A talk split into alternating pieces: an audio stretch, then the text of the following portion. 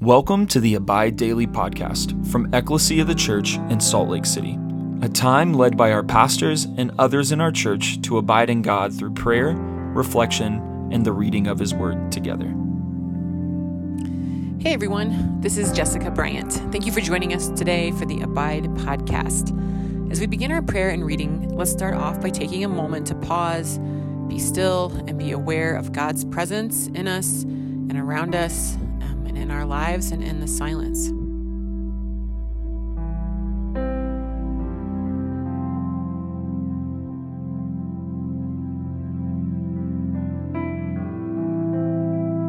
Let's take a moment to share with the Lord where we're at, what we're thinking and feeling, as well as thank Him for all that He's done, is doing, and will do.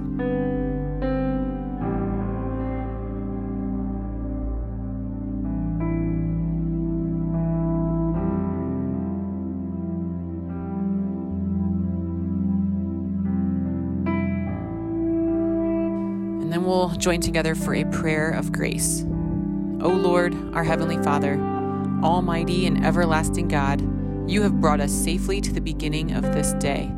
Defend us by your mighty power, that we may not fall into sin nor run into any danger, and that, guided by your Spirit, we may do what is righteous in your sight. Through Jesus Christ our Lord. Amen. Lord, as I read your words in Scripture, I ask, Holy Spirit, that you lead me and give me understanding. Lord, I ask that you would draw near and meet with me and lead me into your kingdom today. Today's reading is the book of Luke, chapter 23. Then the whole company of them arose and brought him before Pilate. And they began to accuse him, saying, We found this man misleading our nation and forbidding us to pay tribute to Caesar, and saying that he himself is Christ, a king. And Pilate asked him, Are you the king of the Jews? And he answered him, You have said so. Then Pilate said to the chief priests and the crowds, I find no guilt in this man. But they were urgent, saying, He stirs up the people, teaching throughout all Judea, from Galilee even to this place. When Pilate heard this, he asked whether the man was a Galilean. And when he learned that he belonged to Herod's jurisdiction, he sent him over to Herod, who was himself in Jerusalem at that time. When Herod saw Jesus, he was very glad, for he had long desired to see him, because he had heard about him, and he was hoping to see some sign done by him. So he questioned him at some length, but he made no answer. The chief priests and the scribes stood by, vehemently accusing him. And Herod with his soldiers treated him with contempt and mocked him. Then, arraying him in splendid clothing, he sent him back to Pilate. And Herod and Pilate became friends with each other that very day, for before this they had been at enmity with each other. Pilate then called together the chief priests and the rulers of the people, and said to them, You brought me this man as one who was misleading the people and after examining him before you, behold, I did not find this man guilty of any of your charges against him. Neither did Herod, for he sent him back to us. Look, nothing deserving death has been done by him.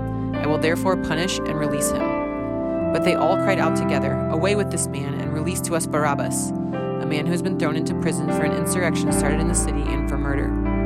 Pilate addressed them at once, desiring to release Jesus, but they kept shouting, Crucify, crucify him. A third time he said to them, why? What evil has he done? I have found in him no guilt deserving death. I will therefore punish and release him. But they were urgent, demanding with loud cries that he should be crucified. And their voices prevailed. So Pilate decided that their demand should be granted. He released the man who had been thrown into prison for insurrection and murder, for whom they asked, but he delivered Jesus over to their will. And as they led him away, they seized Simeon of Cyrene, who was coming in from the country, and laid him on the cross to carry it behind Jesus. And there followed him a great multitude of the people and of women who were mourning and lamenting for him. But turning to them, Jesus said, Daughters of Jerusalem, do not weep for me, but weep for yourselves and for your children. For behold, the days are coming when they will say, Blessed are the barren and the wombs that never bore and the breasts that never nursed. For then they will begin to say to the mountains, Fall on us, and to the hills, cover us. For if they do these things when the wood is green, what will happen when it is dry? Two others, who were criminals, were led away to be put to death with him. And when they came to the place that is called the skull, there they crucified him, and the criminals, one on his right and one on his left. And Jesus said, Father, forgive them, for they know not what they do. And they cast lots to divide his garments. And the people stood by, watching. But the rulers scoffed at him, saying, He saved others, let him save himself, if he is the Christ of God, his chosen one. The soldiers also mocked him, coming up and offering him sour wine and saying, If you are the king of the Jews, save yourself. There was also an inscription over him This is the king of the Jews. One of the criminals who was hanged railed at him, saying, Are you not the Christ? Save yourself and us. But the other rebuked him, saying, Do you not fear God, since you are under the same sentence of condemnation? And we indeed justly, for we are receiving the due reward of our deeds, but this man has done nothing wrong. And he said, Jesus, remember me when you come into your kingdom. And he said back to him, Truly I say to you, today you will be with me in paradise. It was now the sixth hour, and there was darkness over the whole land until the ninth hour, when the sun's light failed. And the curtain of the temple was torn in two. Then Jesus, calling out in a loud voice, said, Father, into your hands I commit my spirit. And having said this, he breathed his last. Now, when the centurion saw what had taken place, he praised God, saying, Certainly this man was innocent. And all the crowds that had assembled for this spectacle, when they saw what had taken place, returned home beating their breasts and all his acquaintances and the women who had followed him from Galilee stood at a distance watching these things. Now there was a man named Joseph from the Jewish town of Arimathea. He was a member of the council, a good and righteous man who had not consented to their decision and action, and he was looking for the kingdom of God. This man went to Pilate and asked for the body of Jesus. Then he took it down and wrapped it in a linen shroud and laid him in a tomb cut in stone, where no one had ever yet been laid. It was the day of preparation, and the Sabbath was beginning. The women who had come with him from Galilee followed and saw the tomb and how his body was laid. Then they returned and prepared spices and ointments. On the Sabbath they rested according to the commandment. This is the word of the Lord. Thanks be to God. As I reflect on the scripture, the part of the story that stands out to me is the part of the second criminal who was hung next to Jesus. He just has some really tender moments that uh, I kind of related to here.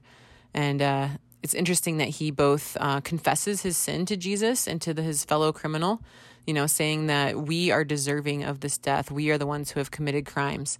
He recognizes the power of God, saying, Do you not fear God? to his fellow criminal.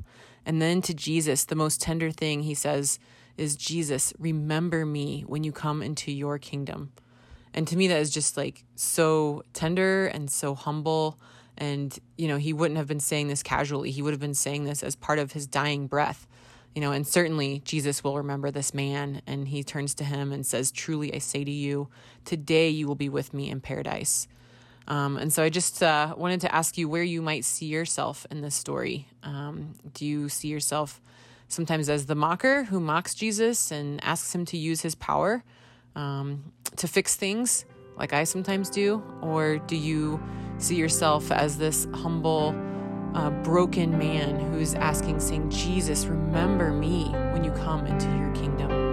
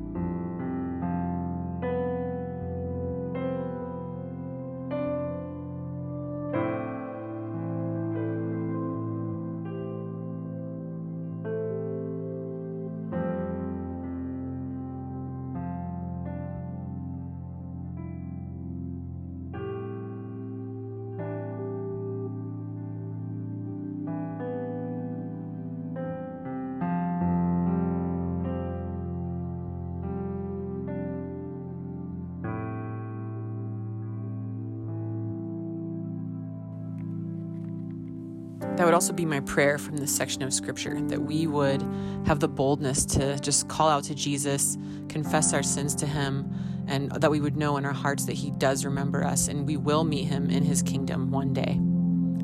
Through our lives and by our prayers, may your kingdom come.